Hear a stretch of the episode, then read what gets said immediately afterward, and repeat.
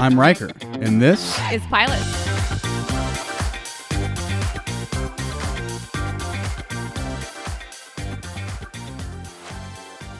Do, do, do, do, do, do, do. Woo, woo, woo. Do, do, do, do, do. Do, do, do, do, do, do, do, do. I think that's probably enough, right? Yeah, is that Star Trek? Because I do not recognize that. Do, do, do, do, do. Yeah, that's the original. I apparently don't know what the original one sounded like. You like. don't go back that far. I mean, no, I've that's definitely the first that I watched. Absolutely. I just don't remember the, The original? You watched the original original? I've told you this. I watched it in my history class. I watched it with Alicia. I never watched it at home by any means. But oh, like, you haven't seen it. You've seen it here and there. Do you have any idea how much time I spent at Alicia's house? oh, so you've seen a bit. bunch of it. Okay. Yeah. Well, anyway, How dare you? Star Trek Day.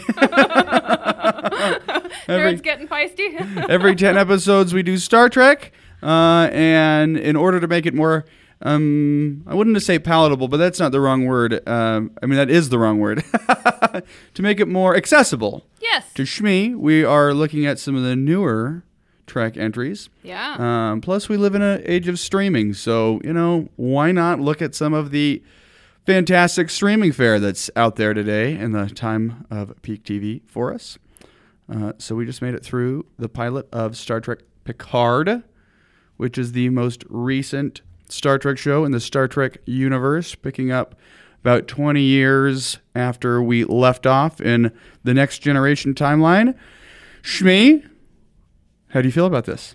It was really good. Although I have to say, I'm curious what comes for the next episode because we spend a lot of time on Earth, mm-hmm. which for a Star Trek show feels weird. Like I haven't seen very many, but I was like, ooh, I want to keep Earth. Can we keep Earth and still do Star Trek? Because I'd be into that, but I have a feeling we're just setting us up for where we're going next, and that kind of bums me out. It's a sufficiently long setup.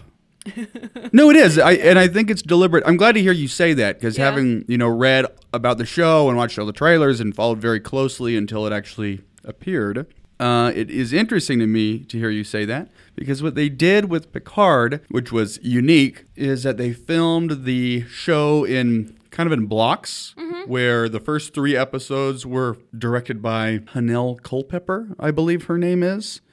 Uh, and the first three have kind of a similar motif, and they're all on Earth.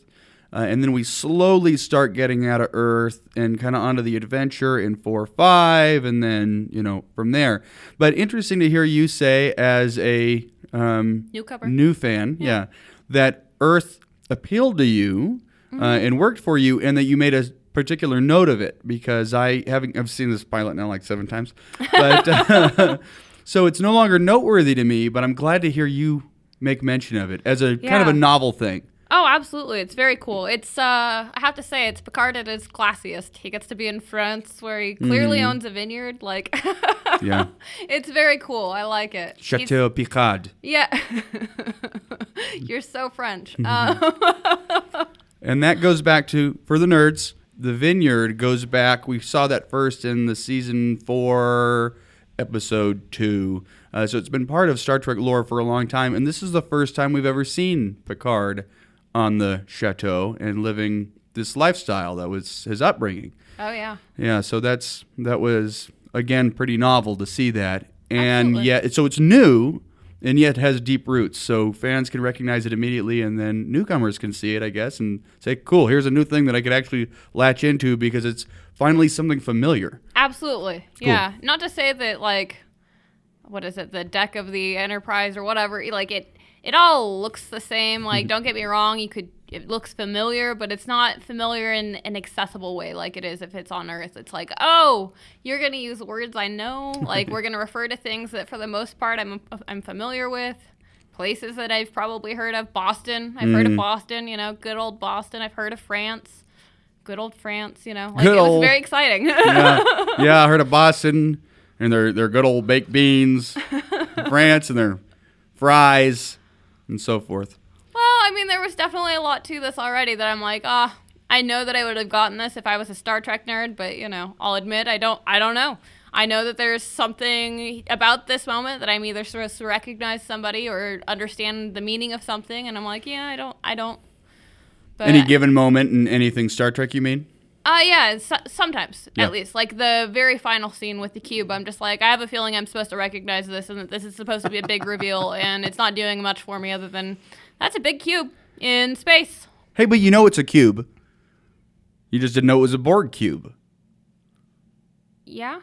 Right. Yeah, it's killing it. Yeah. Um, the funny, uh, yeah, I want to just want to include the audience on this. that the musical beat when we revealed the cube, the Borg cube, in derelict in space at the very end. Mm-hmm. Um, and we know and we don't understand the setup for it because people are like commerce seems to be happening there, like mm-hmm. research is happening of this Borg cube. Yeah. Um, Seems like a real hub. Yeah, real happening place. Uh, and as we pull back, and then the music is hitting, is thumping really loudly. Uh, yeah, and the speakers are rattling. You're saying, I can't remember exactly what you said, but it was in effect, okay, like I, I see that I, I realize this is supposed to be important. like if I didn't know, the music is certainly telling me, pay attention right here. Yeah, absolutely. Uh, and and then you said that I don't think you have crappy speakers at all. That was really loud. it was too loud. Yeah, it was just like you have a decent TV that I mean, they're not like you know, surround sound or anything, but they're nice yeah. speakers, you know. It's a big stock. TV. It's yeah. big enough. Yeah. So you'd expect that that's not rattling all the time. Like it was definitely like I was kind of concerned for your TV, and everything else had been like a normal volume. So it wasn't like Riker, turn down the TV. This is ridiculous. It's like what what are you thinking, guys? well, here's what I love about this, because I think you proved what I would have missed. Because uh-huh. I look at the Borg cube and I go, "Oh my goodness, tell me more. What is going on? This is crazy." Noteworthy, by the way, that this is the first time we've we've this is the first sequel to anything in the Star Trek universe since 2002. Everything's been a prequel or set somewhere else in yeah. the universe or a different timeline on a further back time. So this is an era that we'd never seen before. So if you're a fan, there's a lot of surprises here. The Borg cube that was a big surprise, but but it's fun for me, or amusing, I should say, to me uh, as a nerd that um, well, I'll just own it as a Trekkie. For me, as a Trekkie, um, it was fun to or amusing to realize that Star Trek has this age-old problem that it's had for decades of how do we expand the fan base? Like, how do we communicate to the nerds? How do we keep it nerdy? How do we keep it Trekkie? Uh, how do we not violate, you know, their expectations and make this accessible to somebody else? So to hear you say, okay, with the music, uh, it's hilarious to me because I think you nailed it. That I wouldn't have noticed that they are communicating to you specifically. Hey, this is important. Google something. Google cubes and Star Trek. Yeah. Like I feel like it's the filmmakers, not desperately, but very um, desperately. deliberately, if nothing yeah, else. very deliberately trying to include you in areas that's trying to communicate, hey, this is sort of a Star Trek lore that we need you to catch up on so you can enjoy the rest of the show. So let's talk genre. Yeah, absolutely. Um, so normally on Star Trek we put Star Trek. Um, this one I put not Star Trek like kind of Star Trek, but like what about that really felt like Star Trek other than you get Picard, you get people of, you know, like I saw Vulcan in there, I saw Romulan in there. Like they're familiar, don't get me wrong, but this doesn't feel like Star Trek until that last scene where we're on the cube. Mm. Up until that point, it feels like I don't know, vineyards in France, you know what I mean? Like old men retiring.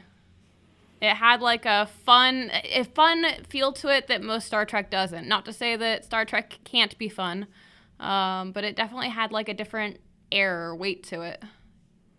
It didn't feel like it took itself seriously in a way that's not fun. I guess. Um, I'm I'm fishing for in my mind, mm-hmm. uh, thinking of if if to me this wasn't Star Trek, then what genre would it be? And honestly, I, will still sci-fi, futuristic. So I put true. Star Trek people, but futuristic Earth rather than on a ship in the Starfleet or okay. on the base. So the setting is just completely different. So I, st- I still know that they're Star Trek people, but like I don't know who like I, I don't actually know who number one is. Other than the dog, who is number one? Like if this Riker. is Star Trek, who is number one? Riker is.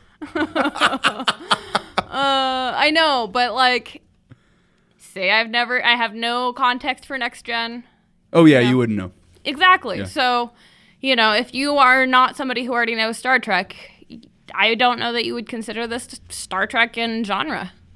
Well, that's fair. Where everything else has the same framework, the same, mm, if you will, word that I can't remember right now. For example.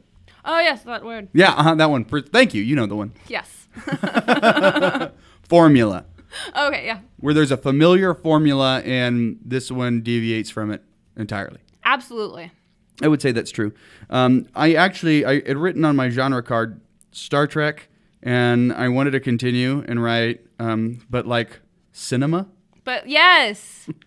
So to to comment further on what you had just said, um, would you say that it's a sci-fi drama in the Star Trek universe? And the Star Trek universe being kind of just a tag, like let's just recognize that it's the Star Trek universe. It doesn't even need to be. It has a specific genre, which seems to be a sci-fi drama, Absolutely. Yeah. and it's a mature sci-fi drama. It's an adult sci-fi drama about an older guy Yeah. who's being called to an adventure. Absolutely. Cool. Actually, you know what? I for I'm gonna go ahead and say I think this is one of the uh, I think this is the greatest Star Trek pilot. So far from the ones I've seen, definitely. And and to be fair, that's that's not saying much. Although I should say that it's the greatest Star Trek pilot of the modern Star Trek era, and I go back to 1987 as the modern Star Trek era, which is the next generation. Uh, the original series has two pilots, which is unheard of. I think even still, I think it's the only show that's ever had two pilots, uh, and that was The Cage with Captain Pike, which is so good and such a real fun piece of sci-fi. And that's before Star Trek was a genre, right? So, so I might need to put that in its own little legacy Yeah. um, category. But of the modern Star Trek pilots, I think this is by far the best pilot. And what you're telling me here that it's a sci-fi drama is its genre. If we accept that sci-fi drama is a genre of its own and it doesn't need to be categorized as Star Trek to be enjoyable, I Yes. think that's why it's so good Yeah, definitely. because like the best Star Trek movies that are, you know, that I grade on two scales, is it good Star Trek and is it a good movie? And sometimes it succeeds in one and fails in the other, and sometimes it succeeds in both, rarely, but sometimes. Um, this is one where I feel like you have a great pilot uh, and you have great Star Trek, which is a rare and wonderful thing. Uh, let's. So, can we say then that was? I mean, I've tipped my hand, but I'm. I, I give it a pass, Yeah. definitely. So that one's a pass. Uh, now, shall we dip our toe into the character category? Yeah, that sounds good. Um, we first meet Picard and re- I guess reintroduce Picard and Data for Mm-hmm. anyone. Who, I mean, I feel like even if you're not a Trekkie, you know who these two people are, and maybe I'm wrong. I would think so. I'm, pop culture.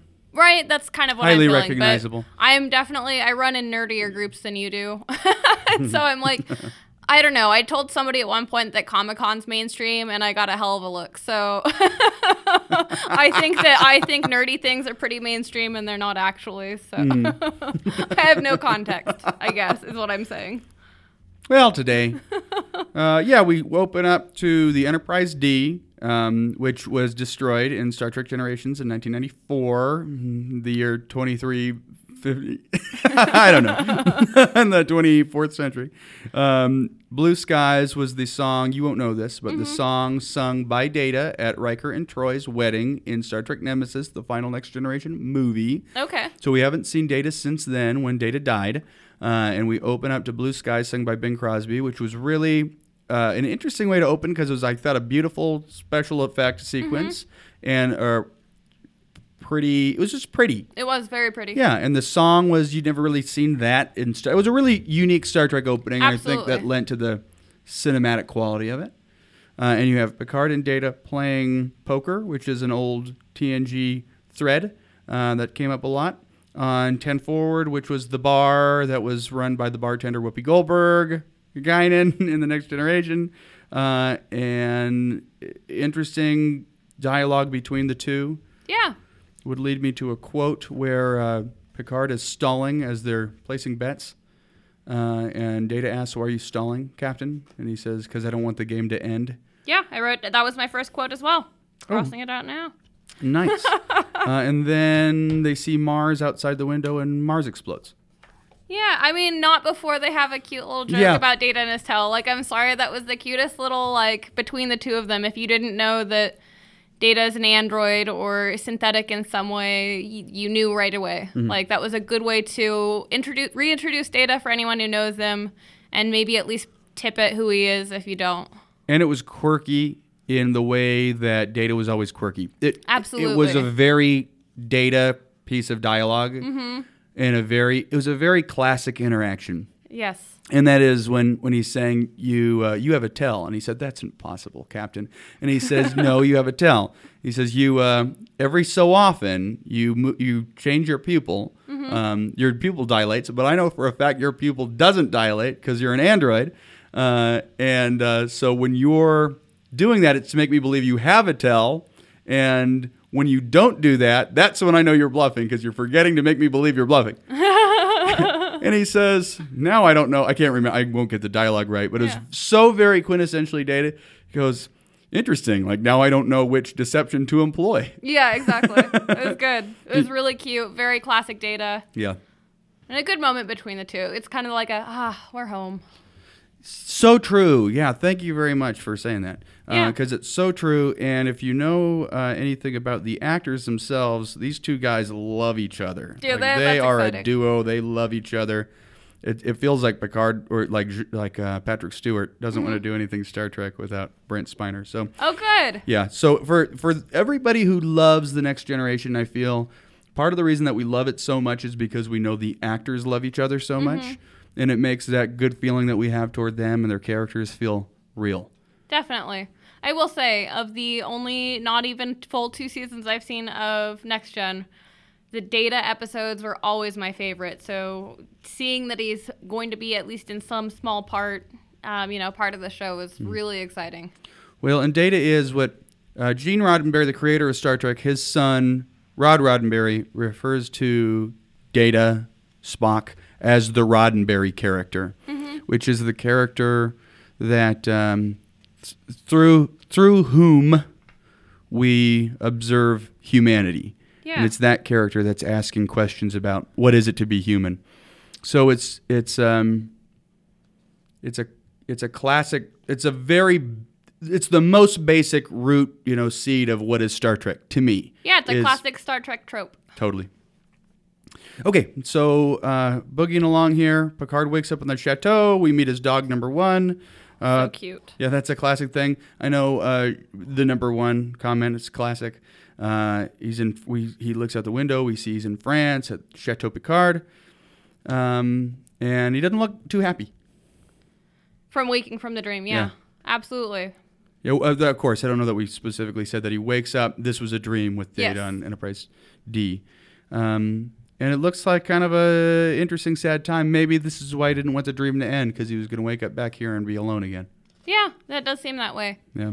Um, let's see. We then, after we just kind of get a feel for him in that space, flash to Dodge and her boyfriend, and he's kind of a weird. Do we, is he a familiar race to you? He's just Like some. He's just some Star Trek alien. Okay, yeah, the the pupils thing was really weird. It kind of did like the same sort of. It had the same sort of effect as those flowers did. It was like they were moving in the weirdest way. I don't yeah, it was weird. I either forgotten from previous viewings or I've never really paid much attention. Yeah, I was like, why is everything moving so weird? like, alien flowers are pretty, but kind of freaky. Well, you know what's cool is to see Star Trek on a big budget now in Yeah. a digital era where where little things that you know it's like, hey, put some rubber on his forehead, like, hey, uh, mark her skin with with uh, Sharpie. Now it's yeah, do that, and let's do special effects to Yeah. accentuate it so it truly seems out of this world. yeah, So that's absolutely. exciting. Yeah, it was really neat. Now, Dodge, who's going to be a uh, primary mover in this episode, uh, Yes. is Isa Briones. I could be pronouncing that wrong. I think she's wonderful. Yeah. Uh, maybe you got to get through more of the show, but I, I, I don't recognize her from anything else. I looked her up while we were watching it. She's been acting since she was a kid. I guess she's a kid now. She's like 21 years old, 20 when she was doing Oh, this yeah, or so. young. Yeah. Nobody looks young to me. I just feel like I look young still, and then find out that everybody else now thinks I look old. Yeah, I have so many gray hairs. It's appalling. There was a time I tried to pluck them out, but like I'm gonna be bald if I keep Oh. that up, so that's not gonna be a thing. yeah, you can't do that. I know. I remember that that's why I kind of had my horrible bleaching accident with the quarantine hair is because I was like, oh, I have gray hair coming in. Let's like start going light and nobody will notice. You're like, good thing nobody's gonna see me for six months. Yeah. because I'll be in quarantine. Yeah, I really should just lean into. I'm slowly glo- going gray. I'm finding like two new gray beard hairs a day. yeah. It, like it, if I use a different bathroom, it's like, oh, the lighting's slightly different. There's a bunch more grays than I realized. anyway, I thought she was awesome, and for someone I've never seen before, I thought she was a great addition to Star Trek. And one of the reasons I thought she was a great addition to Star Trek is because she's so human.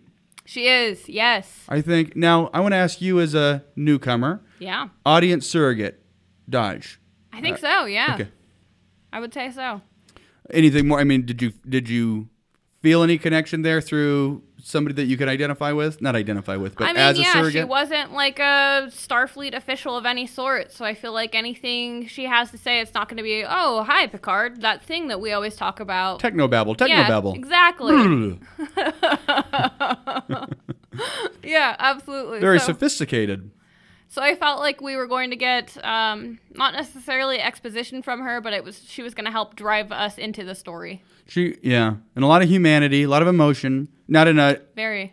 hyper emotional way, but her boyfriend's murdered in this scene. She's attacked by Romulan assassins.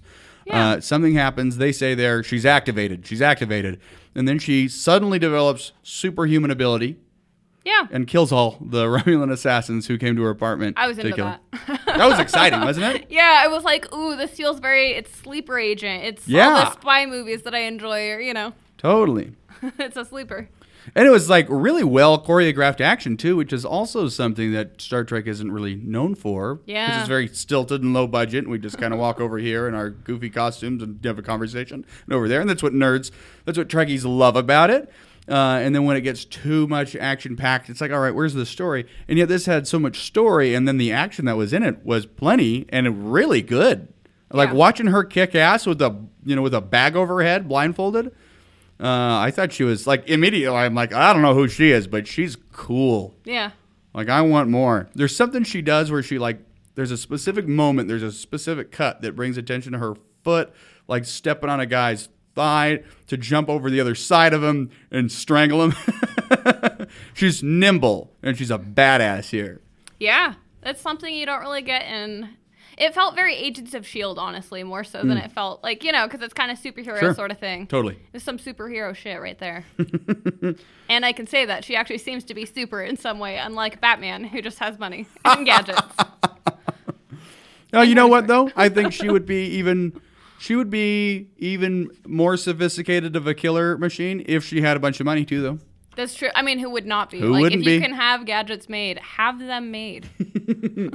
Uh, custom tailored.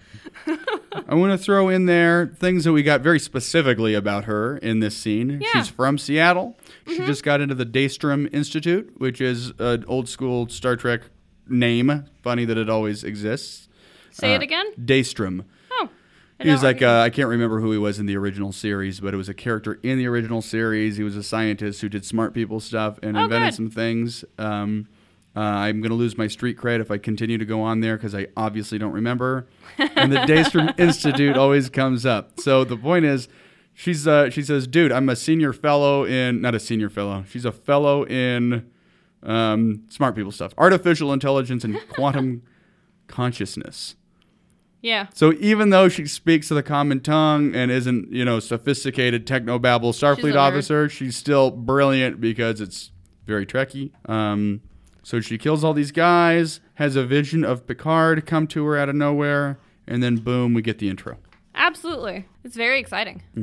The intro, usually we see a ship flying Uh-huh. around space, Mm-hmm. uh, and in this case, a piece of the sky on Earth falls, kind of falls into a you know artistically stylized digital version of the vineyard. Yeah. Uh, and this piece of sky falls through space and you know other artistically stylized imagery um, with an interesting, subtle, haunting sort of uh, music uh, with little threads of old school Star Trek stuff that you would be unfamiliar with. Some of it's very Picard, like the Inner Light episode, uh, which is worth a look, and then just the classic Star Trek themes in there a little bit, and the piece of sky falls into artistically stylized visual of Patrick Stewart, and it's almost like this piece of the sky completes him, and it kind of tells Oh, the story of that. yeah, it's like he tells the story of of an adventure. And like a broken piece seems to make him whole. There's, I'm sure there's a lot of, yeah, I think there's a lot of um, Symbolism. symbolism. Thank you uh, in that, and I'm not sure how much is very like tangible, deliberate, accurate, and how much of it's just beauty. But it's pretty cool. It kind of get, it becomes more interesting the more I look at it. I believe that. Yeah, it's it was gorgeous. Then where do we go next? Um, I think we are back in Picard's vineyard. Mm-hmm. Is that what you've got as well? And we meet uh, Laris and Zab- Zabin? Uh, they pronounce it Zhaban. Zhaban. Okay. Yeah. Well, that's not how it looks when I write it down, but I'll take your word for it. It sounds different quite a few times throughout the show too. oh, good. Yeah, they were workshopping that. Well, I think it's uh, Michael Chabon, Chabon. I don't know how he pronounces it. I know how I. I don't know how I pronounce Yeah. it either. Um, C H A B O N. I think this was a play on his name. oh, okay. Yeah, he's the writer and executive and the showrunner of this first season. Uh, so we meet Laris and Zhaban, and they're a Romulan couple who live on the vineyard with Picard. Uh, and Yeah. they seem to help him manage the affairs of the vineyard and the mansion. I was wondering. Yeah, it seemed like that they were a married couple and that they kind Mm-hmm. of in some way care for Picard, but I didn't fully understand the relationship and I don't feel like it's super fleshed out in this episode. It's not. Which is they, fine, Yeah, they but- Mm-hmm. give you little nuggets, uh, and it and it gets. There's a really. These guys have a really really cool scene in a couple episodes from now, uh, and we get them through half the season. Yeah. Um, and they bring a lot to the show. I mean, they're really cool. They're Yeah. really. They're nice additions that you really want. That I, you know, I think as it goes on, most of us Trekkies talking about it in the Trekosphere um, want more of. Yeah. So you know, if you were to continue with the show, I think they'd be fan favorites for you also. So you know, worth Yeah. keeping an eye on. Being even just, you know, lightly sprinkled into this one, they seem to bring a lot of heart to the show. Totally. Um, because they're they're just they obviously seem to care about Picard. They just I don't know. It's nice to see him with somebody who's he's got some camaraderie with. Yeah. Because we're used to seeing him with his crew, who he's very well established with, and so seeing him just completely on his own would have been super devastating. Well, he, and he's a pretty cold and emotionally distant character too. Just Yeah. always has been. So even with his crew, you know, it's like the crew's kind of his family, but that's a Star Trek thing that like would never be that way in real life on a Yeah. in a nautical, you know, mission. But he's always been really distant, and to see him in his older years here, surrounded by people who care about him, is heartwarming. Yeah. And they do bring heart to a cold Picard. Mm-hmm. Uh, and insofar as they are somewhat his caretakers or appear to be his Yeah. caretakers, it's not like he's an elderly guy, or you don't get the sense that he's an elderly guy who, who can't take care of himself anymore. But he's got these two people that at least are are his connection to life, Yeah. uh, and there's a the greater connection to his past. Uh, something to do what we what we're learning here with the it's not the TV interview because there's no TV in Star Trek. They Oh, is, it- was it not TV? Well, like, they call it the Hollow. Oh. It's the news, basically. yeah, there's st- TV didn't really make it out of the. It didn't really make it past World War Three in the in the 22nd century. Um, know it was the Good to 20, know, 21st man. century, 2063, uh, first contact. Um, Let me get this nerdy thing out very quickly. Okay, right along then. street cred established. so, what was your take, knowing that I know, you know, I got a more links to it? Uh, Mm-hmm. what was your take on the TV interview? Um, it definitely felt like it was supposed to be very exposition heavy. Um, it, I feel like they did it in a pretty way, but I um, I had a hard time fully understanding exactly what took us there. I don't think that I was supposed to. Only that Picard's actions in the what was it? The Romulan supernova. Mm-hmm. Yes. Okay. Yeah. So that his actions in it were very controversial. Um, and that people really begrudged how we handled that, and that it ended up leading to, in some way, his departure of the Starfleet. So, obviously, he pines for the good old days, it seems like, and was excited to rehash it on the, I think they said the third anniversary. Am I wrong? Some sort of an anniversary for the supernova. Uh, I think it was, mm, yeah, I forget the amount of years that went by. It was more than three. It was like Like 30, like 300. 15. Would have been like 15 years. Sorry, I thought I heard like a three number in there, and so I was like, oh, okay. Maybe it wouldn't have been 30 years though, because Okay. we're picking up 20 years later, so it might have been like 13 years, which actually would have okay. made the most sense. Okay. And the and there's a reason it would make sense. You want something nerdy? Sure. Okay. Let's hear some nerdery. So, uh, as a Trekkie, I, I, I'm in the camp that uh, recognizes the Kelvin movies, which are the Chris Pine movies, as uh, bullshit. Um, Non canonical. well, they I do recognize them as as can canonical or Canon is fine. can, okay. There you Easiest way to go. Do you know how to say it, or do we? I, I just, I've never. You've only read it, right? I've only said non canonical, and otherwise it's canon. oh, okay. Uh, canon is it canonical? I don't know. You don't know. That's I don't know I'm either. saying. I've never used that word. I don't know either. Yeah, I, I I read it and I pronounce it canonical, which is I don't know, a little maniacal, yeah. and it doesn't feel right. So I don't We say read, it. You're right. guys. We read. yeah, yeah, I know. Hey, I'm trying to vouch for us. Come on, man. Um, people will believe what you tell them. Sometimes. So uh, the yeah the Kelvin movies are made for people who don't like Star Trek, Mm-hmm. um, which is why Trekkie purists, fundamentalists don't like it. Reject it entirely. Yeah, I'm mostly in that camp, and I don't reject it entirely, but I just think for the, I think they squandered a good opportunity after the first movie, which came out strong. But what they did that was brilliant is it was a reboot, right? The Kelvin series was a reboot, and we went back to Kirk and Spock, and we told, and then we created sort of this alternate universe where canon was no longer holding back the writers and oh. producers trying so they were basically breaking up with Star Trek and all the stuff we love about it and have invested our whole lives in. Hmm. So controversial move. I could see that making the nerds angry. Yeah, and thank with, you. With good reason. Thank you. Yeah. But it was kind of pre-universe and pre-streaming, and the direction they were going was let's break free of the history so we could tell some new stories. And now we have a new era in storytelling in which that's a mistake. Yeah. Yeah, let's realize all those things exist and honor them and do more of them and you know bring it back as much as we can. So where I'm going with this is the brilliant, brilliant part of it is that it was Spock by Leonard Nimoy, played by Leonard Nimoy, who leaves the prime Star Trek universe where we're at right now, uh, and goes back in history where history changes and then creates an alternate universe. So it's actually a sequel, and it's a sequel from Oh. Spock's perspective. And what Spock was trying to do when he gets sent back in the past, right where history changes, Spock was trying to save the Romulans from a supernova. Oh, okay. Yeah. So this is a nod to the Chris Pine movies. Yes. So this establishes basically in Prime Star Trek, yeah, that is an alternate universe. That is an alternate universe that exists canonically, canon that exists canon. No, that sounded right. I don't know though. I don't know. yeah, that exists. you said it with such enthusiasm, vigor, bravado. bravado. uh, you know, it exists canonically.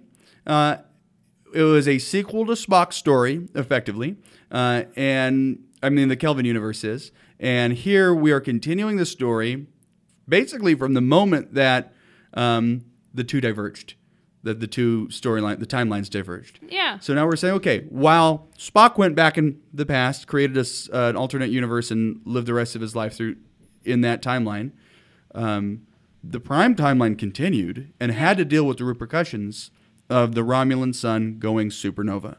And what we find is Picard, now an admiral, wants to rescue the Romulan people. Um, and is in the process of rescuing the Romulan p- people, which is why Laris and Zhaban are so loyal to him. and uh, simultaneously, the and I don't think this is clear here, which is why it just feels like an exposition dump, and I think that would be a fair assessment of what goes on here. Yeah. and becomes more clear as it goes on. Simultaneously, while all the resources are being dedicated to rescuing the Romulans, who are an age-old Starfleet enemy, the synthetics, not an army of synthetics, but the synthetic workers, basically the synthetic drones that build ships on Mars on the shipyards, um, went rogue and destroyed and attacked the shipyard, basically, Okay. which created a, a deep. Um, I don't know what the word chasm means necessarily, but a chasm. Yeah. No, that sounds apt. right, yeah. Um, within Starfleet because they lost a tremendous amount of resources. Mars, they said, is still burning to this day. Uh, nearly a million people died. And Picard was on the side of we have to rescue the Romulan people, which in Star Trek, it's all integrity and it's all justice and it's all humanitarian. Yeah, absolutely. And. Earth was kind of racist here, which is very not Star Trek, which is very not Gene Roddenberry. yeah. Anyway, so that's all the stuff that would have been hard to get right there. Yeah, definitely. And I appreciate you giving. I think the synthetics was the part I missed the big. Like I was just like, wait, what? Yeah. What? This feels very vague. So I appreciate you filling me in, and uh, you know, also having not watched the rest of the Star Trek TV shows, I did not see the Star Trek movies, which I'm Right. already not partial to. And the synthetic thing on Mars, it becomes Mm-hmm. super clear what was going on there in the next episode. So if you're interested, it's that that'll start to shed a lot of light on it. When Okay. I uh, rack up enough CBS All Access slash Paramount, Paramount Plus. Plus, as soon as I rack up enough of those shows to binge, I will definitely be doing that for like a month or two. Oh, beautiful. Yeah. Uh, so here we have uh, the interview goes very poorly Oh yeah, because the uh, interviewer was not supposed to ask Picard about uh, his departure from Starfleet, which you know this the way this went down effectively ended his career. Um, so uh, he has a speech. He speechifies as Picard is wont to do. A couple quotes that came out of this. Any that you picked up on? um, you go for it, and I'll let you know if I've got any left over. His this beautiful line that I thought he had was he he mentions uh, Dunkirk to the to the interviewer, and he says, "You don't know Dunkirk, do you?" He says, "You're Oh, a that's right. stranger to history. You're a stranger to war." Um, uh, and I'm paraphrasing here, and I could tell I am because I have little brackets. he says, "War is not so easy for those who died, and it's not so easy for those who were left behind." Yeah, I just thought, and I'm not somebody who's been touched by war myself, and I'm aware of that, but I thought that was a deep line. yeah. Uh, and then he storms off. Awkward sauce.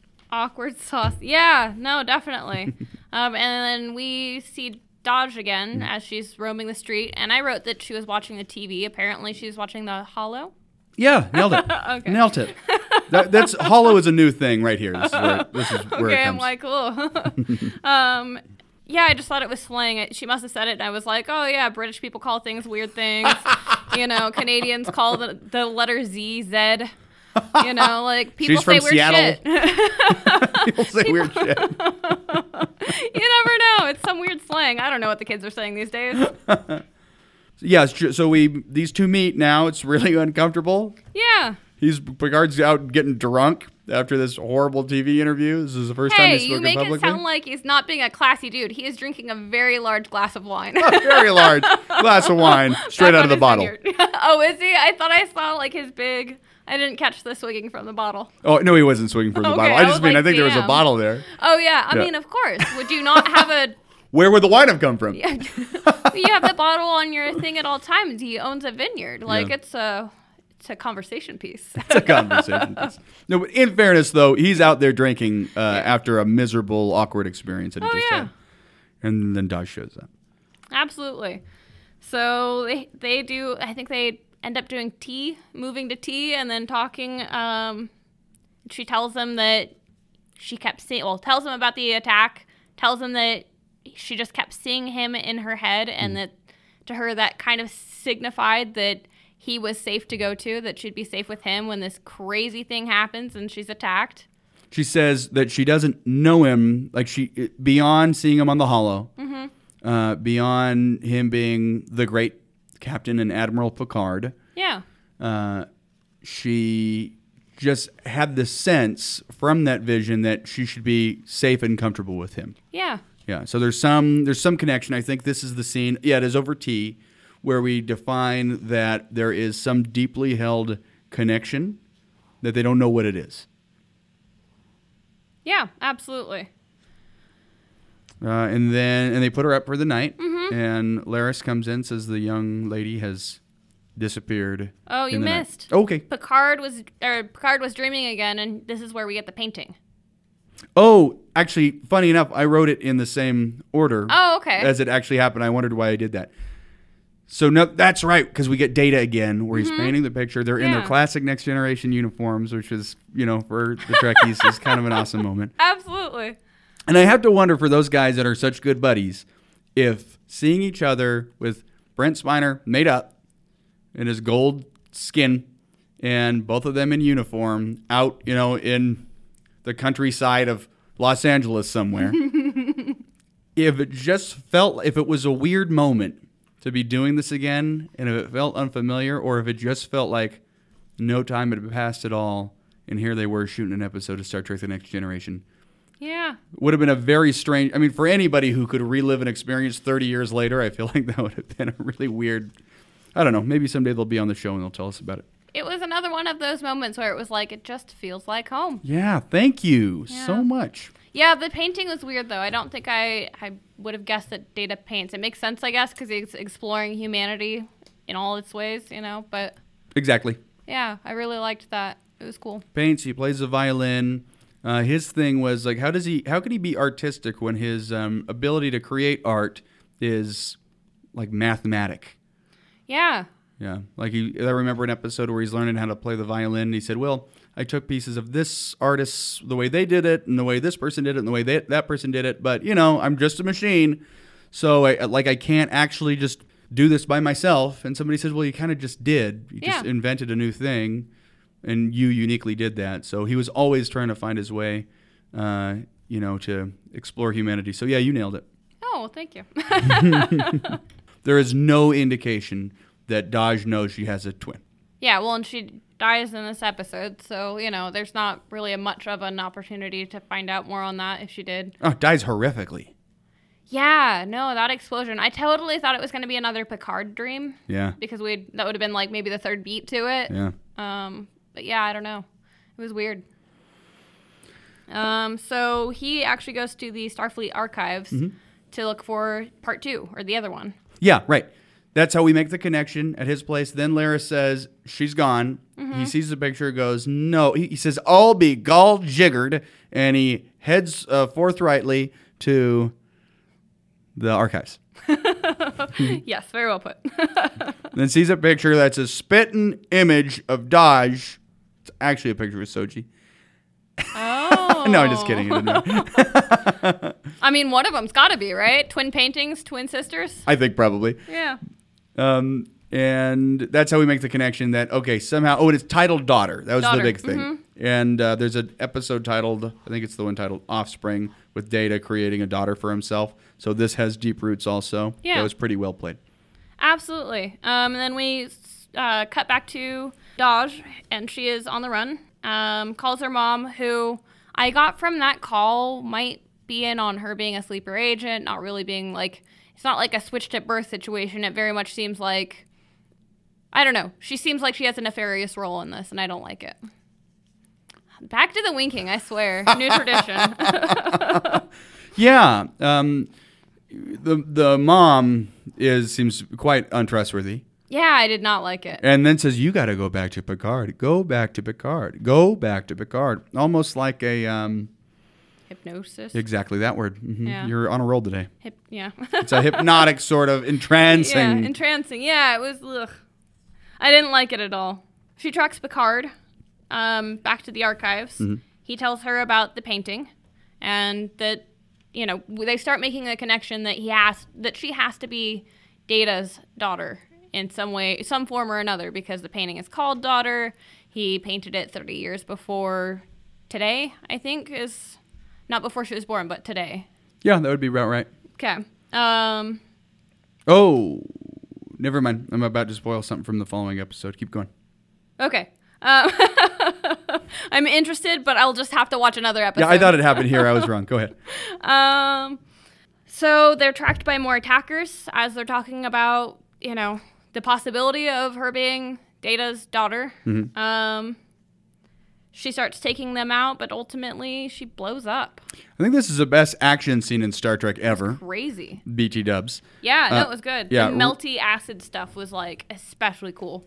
Yeah, they spit acid, and uh, we don't ever really get a follow through on what's happening here. But Mm-hmm. these guys are like secret ops guys, Yeah. Romulan secret ops guys. That you know you hear of people having like the the um, suicide pill if you ever get caught. Cyanide, yeah. Yeah, and it seems to me to be what that is. Okay. So they spit uh, acid at her, killing themselves, and sprays on the um, disruptor rifle. Oh yeah. Explodes a massive explosion that we almost she's enveloped by it, but it's like we're seeing her skin get peeled away. It was very violent Yeah, absolutely. and blows Picard way back. And in the re, you know, to say that I think this is the finest Star Trek action scene ever, Mm-hmm. it felt very grounded and very real. Even though she has superpowers and she does this giant fast run jump up the staircase, Yeah.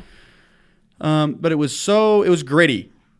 Like this is a violent scene. Picard getting thrown back fifty feet was dramatic. I mean, this is this Oh, has moved far from the old days of, of plywood sets and and Worf walking slowly down the hallway to you know go shoot somebody with a phaser quietly. I think it's. I'm realizing that it's easier to like new Star Trek because it lacks the same campiness that the Mm-hmm. older stuff does. Like, it's not to say that old Star Trek is bad, but if you didn't grow up with it, it's kind of hard to get past the campiness. I think it's just like, oh, you just went pew pew and it did that. Okay, cool, cool. Right. Very And cool. techno babble, we techno babbled our way to the solution. Cool. Yeah, That's absolutely. interesting. yeah, that's all all very fair. Um. So okay, I wrote down right here Romulan assassins. What? what? Okay, and then we meet Agnes Jurati, who's the second Agnes in a row in one of our episodes of Pilots, which I thought was Small World. Yeah. The neighbor in WandaVision last week was Agnes. Well, and I feel like maybe the det- and maybe I'm wrong. I thought the detective in Patriot was also Agnes. Oh, so I don't remember. third one. Crazy. okay, Hollywood. Ease up. Get a happy trigger finger with your Agnes. Agnes's.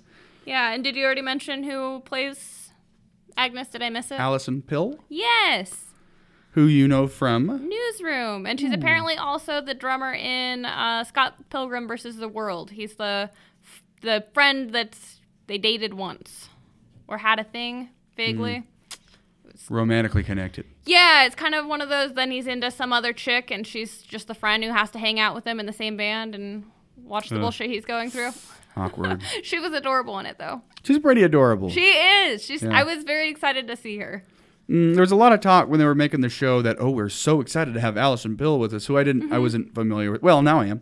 Um, but sh- it sounds like she's a you know well regarded pretty high profile talent uh, that uh, they kind of kept saying it in such a way that made all the Trekkies feel like oh we should be so privileged to have like actors in the show now that people know from other things.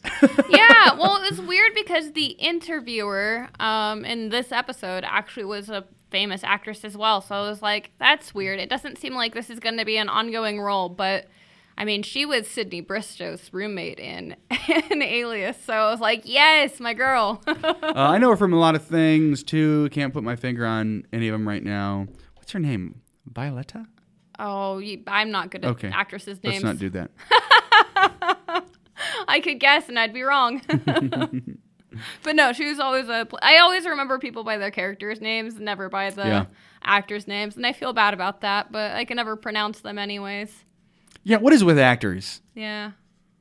I don't know what I thought Liam Neeson's name was before. Probably Liam Nelson, but it's like I always get something weird where it's. Chaim Neeson. Uh, yeah, Liam Neeson. That's you know, like you say, British people do funny things. Yeah. Maybe Canadians just call TV the Hollow. okay, so Picard goes to the Daystrom Institute in Okinawa uh, meets with Allison Pill's character Agnes Jurati, Dr. Agnes Jurati, who is the foremost uh, expert on positronic science, which is Data's positronic brain. It's Yeah, the synthetics. positronic network. Yeah, that's the science of synthetics insofar as uh, Data and that technology that created him. Android, basically.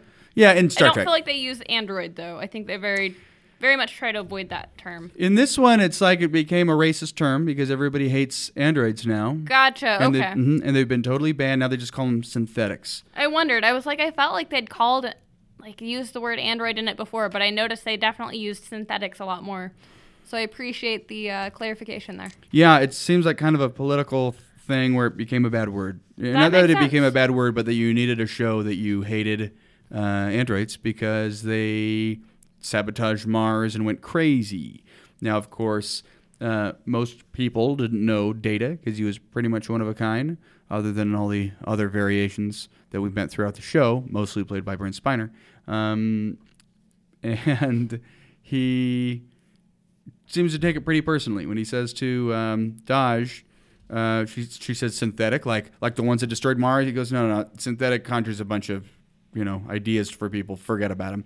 Um, Yeah. So when he's talking to Agnes Jurati, she says that there was a total ban. She's allowed to research, but they can't build anything. It's pretty much a dead science now, and she's like the expert at, at what a, was a leading scientific study at one point in time, and now she's just you know getting covered with dust over here. Yeah, absolutely. She seemed excited, but also bugged to have him as a visitor. Well, not bugged, but like she knew that it was going to be trouble him asking these types of questions. Don't invite controversy. she, she says, I really wish you showed up on my day off. that was cute. Which you'd think she wouldn't be. She'd want to be here for that. And she's saying, no, no, no. Like, you're going to bring trouble. absolutely. Please yeah. don't do this. Please go home. Definitely. Okay, what more? Now, tell me if you if you don't mind. Um, Sure. So I don't overly nerd out because the language of all this was very familiar to me. Um, what did the conversation with Agnes? Did it help you understand what's going on with the plot? Oh, yeah, just that the technology, the science that went into Data can't really be recreated. They don't know how to do it, and that they would basically need a piece of Data to clone him. Um, and that would be the only way that they could really come up with something like him again. Now, there was a theory that a single positronic neuron uh, would have enough essence of Data in effect that they could reproduce Yeah. him and his memories, basically. And this is where we make the connection. That necklace that Yes. Picard picked up from Dahj when they had tea together, um, the two circles, and she says, Where did you get this? Yeah. And she's very alarmed by it. Uh, and apparently, Bruce Maddox, who was her mm, mentor, Okay. uh, and the leader in his field, who actually goes back to a season two episode, very classic episode, Measure of a Man. Check it out. Um, uh, who is really interested in the study to replicate, to make a bunch of Data. So he wanted to make a, you know, a, a race of Data, basically. And we're finding out now. Funny to see him 30 years later, kind of a bit character. Um, in a very classic episode was kind of successful. He was really doing that. And they found a way for some made up Star Trek term to make androids in pairs. And what we're thinking is maybe there was a positronic neuron picked up from Data that they used to make Dahj and her sister. Yeah, we find out she has a twin clone, uh, Soji. I, I kept feeling like we weren't that far into the episode by this point, and so I I actually gave Soji like a, a card, thinking that I'm gonna get more on Soji, and silly me, like that's our hook. It was a shorty. It was to me when this first came out. It was disappointingly short. It was like, guys, it's Star Trek during peak TV. I get that in other parts of the country or in other parts of the world that this plays on TV, but like this needs to be an hour long. Like we need to capitalize on the on the um, platform here. yeah, We- absolutely. yeah, tell bigger stories, please. And I, they start doing so further on. I think, I think now everything's going to be on Paramount Plus, and I think it's going to be international. So I think it's all going to be. I think it's going to become longer and feel a little bit more Netflix, Netflix sexy. You know, Net, Netflixy. Netflix, Netflixy, Netflixian. so we go to the. Uh, in fact, it's the the circles of the neck of the necklace of the what of the. Netflix you have the necklace um, sort of fade into a similar shape in a green nebula. Green is always Romulan. Their stuff is always green for no particular reason. They Except for their green whiskey. Shit. Because uh, Romulan ale Romulan is ale. green, right? And blue. it's blue. Okay. So both are blue. Mm-hmm. Okay. Romulan whiskey was a new. It's always Romulan yeah, yeah, yeah. ale, and Romulan whiskey was introduced in. Tell me. That's lower oh decks. lower decks. Yeah, that was one of the few things I remembered that whiskey was new specifically to this thing, and it's otherwise always Romulan ale. Right. So uh, anyway, they that's where we meet Soji, and she's talking to a Romulan that she seemed to find in pretty Netflix sexy. I I thought he was Vulcan. Am I wrong? You're, it was appropriate for you to think that. Okay. But he no, had, he's Romulan. He looked very Spockian. well, what they're doing here that was clever mm-hmm. in the mm-hmm. original series, Romulans and Vulcans were indistinguishable from each other. Oh. By the next oh. generation, they gave Romulans forehead ridges, so you always knew when was Romulan, when yeah, was a bumpy Vulcan. ridges. Yep. Yeah, and what they've established in Picard is that the Northerners, the Northern Romulans, have ridges, and mm-hmm. the other mm-hmm. ones don't. So now that there's a more variety in the Romulans you see. Yeah, he it's a regional thing. Yeah, right. He doesn't have ridges, but he's Romulan, mm. and they didn't. I they there was, and they allow him to be Romulan. It's not a secret that he's Romulan. Yeah, well, that's a shame because on Narek's card I had his name and I put clearly Vulcan. That's all I had on him. Oh, you were so wrong. good. You were so set up for failure on that. I'm sorry. You deserved a lot of credit for that. Thanks. He just looked so. Uh, okay, that's all right. Well, I don't need points. Like Zhaban has ridges on his head and yeah. Laris doesn't. Yeah. Okay. Yeah, I couldn't tell with. But they're brown hair, and when you see a Romulan, you really want them to have black hair. Yeah. A kind of Mediterranean look. Yeah. I don't know. I wasn't sure what to expect there. Anyway. The bumpy heads, I think, is really what I look for in the Romulans. Absolutely. It's very like uh, Buffy's. The, yes. Yeah. the vampires, vampires, there are always bumpy headed. Mm-hmm. And the vampires in Buffy, they have like when they look normal and then they turn, mm-hmm. right? Yeah. Okay. Yeah. Uh, when are we gonna do Buffy? Oh, here soon. I think. I would hope.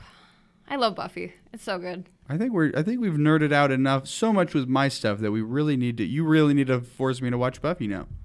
Yeah, you know, we've been doing some more new stuff, and I think Buffy would be a good one. I like that. So we pull back from the meeting place where Narek and uh, Soji are meeting, um, and flirting it up. A lot of ships, a lot of Romulan ships that are flying around this uh, artifact that we're on. And we yeah, pull back. like just a space hub of some sort. Yep, and it's a Borg cube, which uh, means a lot to one of us. Loud music is what it means to me. they also had this is just for the Trekkies. They okay. also had a musical beat, and I think at the end, and I, I think it was I think this was it. Um, but it was throughout this last scene, the Romulan reveal here on the Borg cube mm-hmm. uh, was the classic Romulan theme from the original series, speckled in there nicely. Yeah. Mm, okay, so uh, those are all the characters and I the plot of this episode. Great.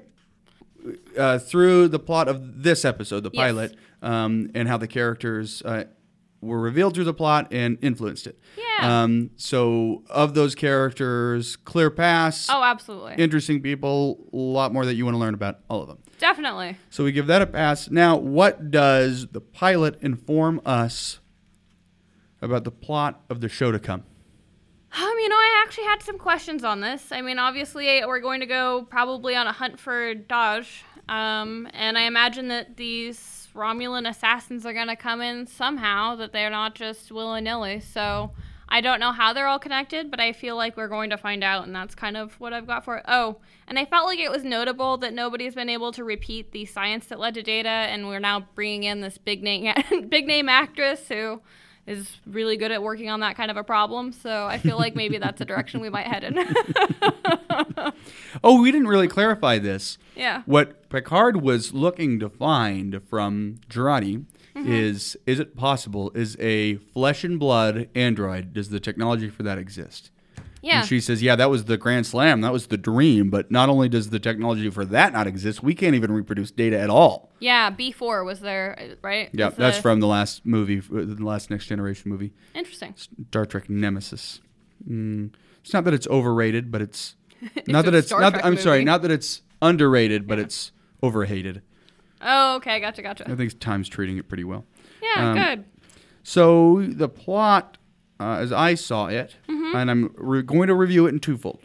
One is the plot of the pilot that we're expecting for the rest of the show. You know, how does the pilot inform us, and what does it say about Star Trek? Um, so, so if I just look at this as a pilot of a TV show, I have Soji's alive. Mm-hmm. Yep. Uh, Absolutely. she's in fact Data's daughter. yep. She's on a Borg cube. Mm-hmm. There's a bunch of mystery around that, Yep. and we got to go get her. Yep. That's what I'm expecting. Cool. Now, That looks like my hook card. So. oh shit, I'm looking at my hook card. I'm sorry. Are you? oh, that's funny. I totally wasn't even calling out that that's what you were looking at. I was just like, oh yeah, no, that's totally what No. I considered the hook. no, you're uh, yeah, I blew it. So uh, uh, Picard's out to rescue Soji. No, I mean a lot of times they're hand in hand, so that's good. they are. Well, we always say that that it seems that when a when the plot is good, the hook and the plot are indistinguishable because Yeah. the the hook is the plot. Like you want to come see more. Usually, I mean, sometimes it's the characters though, and sometimes it's the genre. So I think that's clear from what we've seen here. So I Yeah. know where I'm expecting the show to go. Absolutely. I don't know how we're getting there. I don't know how it all fits in together yet. but I know the questions. Yeah, I know. Yeah, they have presented the questions clearly so that I know which questions I want answered. Awesome. Pass. Pass. Uh, the hook. I wrote Soji's alive, Data's daughter on a Borg cube.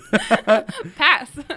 now that's the hook. yeah. Uh, if I'm just a casual viewer watching a show, now that I know what I'm talking about.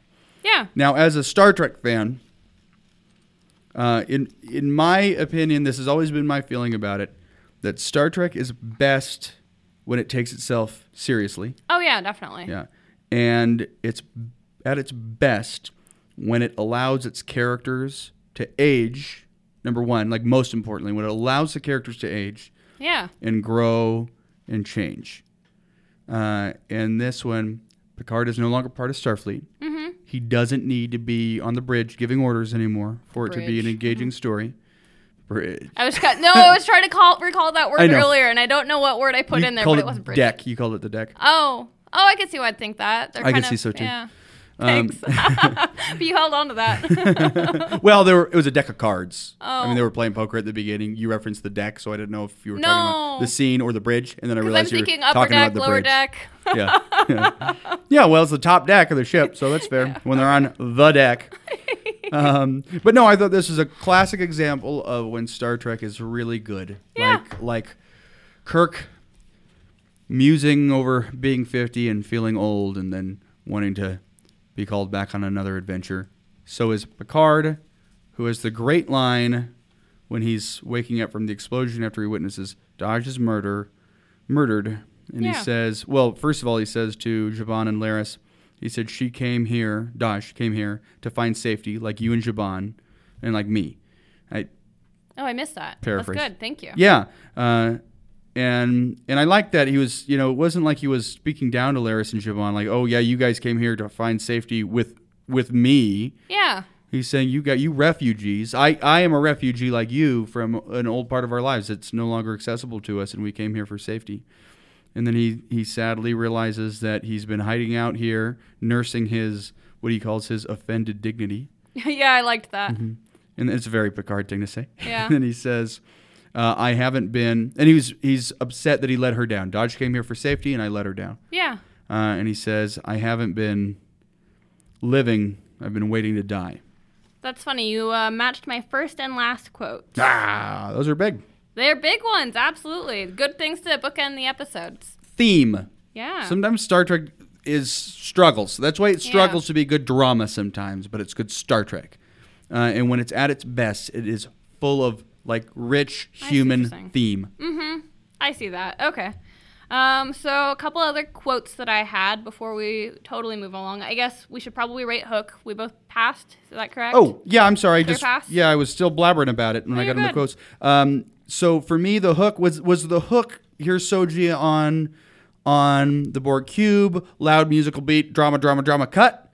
Um, that would be an appropriate hook. I mean, that's what they delivered to us as the hook. For me, the hook is Star Trek's back, and it's good, and we're Mm-hmm. Yeah. gonna tell a deeply human story um, about how, frankly, all the trekkiness has affected these people and how it's affected the broader universe. And, and there's actually people suffering uh, emotionally, Picard being one of them.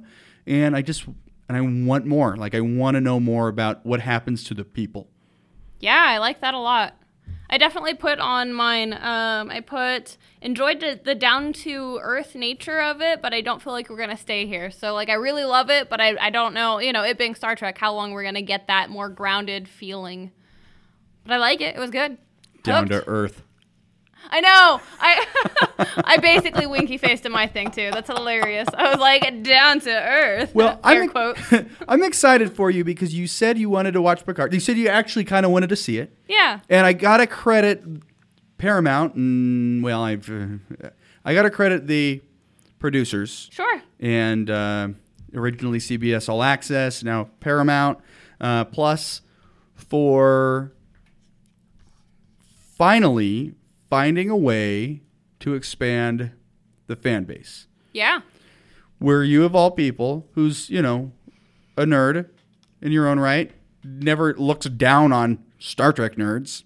Um, but really, it's been inaccess- unaccessible. Inaccessible? Yeah, inaccessible. Absolutely. And that's, you know, the fault of Trekkies and the producers. Mean nerds. Mean nerds. Um, it's really, I, I just appreciate seeing somebody saying, no, there's actually some things that are engaging me about it. Absolutely. So for you to say, I like that it's on Earth, I like that there's things that are accessible to me, I would like to think that based on the amount of time we are going to spend on Earth, mm-hmm. and even some where the story goes, I'd like to think it's going to be worth your time and yeah. still have things that are going to remain of interest to you. And as the story continues to leave Earth, mm-hmm. that you will be engrossed enough in the story that you'll want to you'll want to know where Star Trek is taking you. Yeah, I I'll would. Be, I would bet that to be the case. Yeah, and I'll be curious to hear once you make it around to more of it. Yeah, once I get some Paramount Plus. My month binge. um, so I call that a successful pilot in its own right, and awesome. I uh, do too. The most successful Star Trek pilot ever. Yeah, I mean, I have to say, the ones that I've seen so far for this show, not just all of the ones I've seen so far, mm-hmm. because not all the ones I've seen are good, but the ones I've seen for this show have been really good. I really enjoyed Discovery. I didn't think I would enjoy it that much. I really did. And Lower Decks was just, I don't know, it felt like home because it's cartoony. It was very accessible as well and amusing. And I enjoyed it poking fun at its own tropes. Like, that was I enjoyed that they didn't take themselves too seriously. It's it kind of invites people into the fandom by making fun of itself. It's a funnel. That is such a funnel show. That was brilliantly done because oh, there's so much nerdiness. There's so much of humor for the fans to poke fun at themselves. Absolutely. And then it's done in such a way that new fans can come into it and make fun of the old fans for all the reasons it's always been inaccessible, inaccessible, um, and be just silly. Yeah. Like you could just like, okay, we'll watch it. It's silly. I could get through it easy. Definitely. I keep forgetting about Lower Decks actually. Oh, what do you, so which good. one uh, out of the three of them, mm-hmm. which do you like best? Which pilot do you like best? You're gonna make me pick. Like I really like all of them for different reasons. Nice. Yeah. Do you have one? So you don't have a favorite? Um. Or I'm no, sorry, no, no. I don't me, think so. Let me change it. Is there a pilot that you are most hooked by? Among the three. I mean, I've uh-huh. definitely uh-huh. binged Lower Decks like immediate, like almost immediately after we watched it. So I would say that one really hooked me, okay. and it was the first one that we did, so it really got me into the universe a bit. Such an exciting time. Yeah, yeah. I'm telling you, make something a humorous adult cartoon and make your characters not disgusting, and I'll watch it. And if you make your characters disgusting, I might still watch it. I love Rick and Morty. That's what I was thinking. You said disgusting. I thought, ugh. Rick and yeah. Morty. Yeah, no, Lauren doesn't want to watch that one either because of it. She's like, that's gross. so nasty. he just looks gross. Yeah. She's a Family Guy fan, though, and, you know, King of the Hill. She watched a lot of the adult cartoons, but she's with you where she's like, mm, no, that's gross. Mm, well, she's got so many kids now, too, that I got to imagine cartoons are on a lot. She's probably more engaged now by the kids' cartoons because she knows what's going on. She's seen Cars so many times, like all of its iterations. Uh, and everybody else who does listen and that we haven't heard from yet, we'd like to hear from you. Please join the conversation. Transport in, energize uh, in and uh, write us an email, write us hate mail, write us some nice stuff. Just kind of do whatever you want. Uh, do that by going to pilotsthepodcast.com or email us at pilotsthepodcast at gmail.com. That's pilotsthepodcast at gmail.com or pilotsthepodcast.com. Also, like us everywhere we are found to be likable, like Facebook. and, We're uh, likable everywhere. Yeah, yeah. And um, whatever platforms that you listen to podcasts on, you can find us there. Kind of like the one that you're listening to us on right now. Which isn't Spreaker. I was so glad you said. I was. I had that queued up, and then I forgot I wanted to say that. yeah, I keep getting emails from them where they're like, "Hey, you have seven days left, or we're deleting your shit," and I'm like, "You've been saying that for like a year now." No. Sayonara, fuckers. Yeah, no, they just only keep like five episodes at a time, and so I'm like, "Yeah, I know you're deleting the old stuff. That's fine. That's fine. It's a sampler platter. Like people come find me at a more legitimate podcast network if they decide they like it. but nobody listens to Spreaker anyway, so I'm not springing for it. Yeah, who are you to be playing hard to get? You weirdo. Oh, thanks. Okay, thanks for joining us. I'm Riker, and I'm Shmi. and this Is pilots.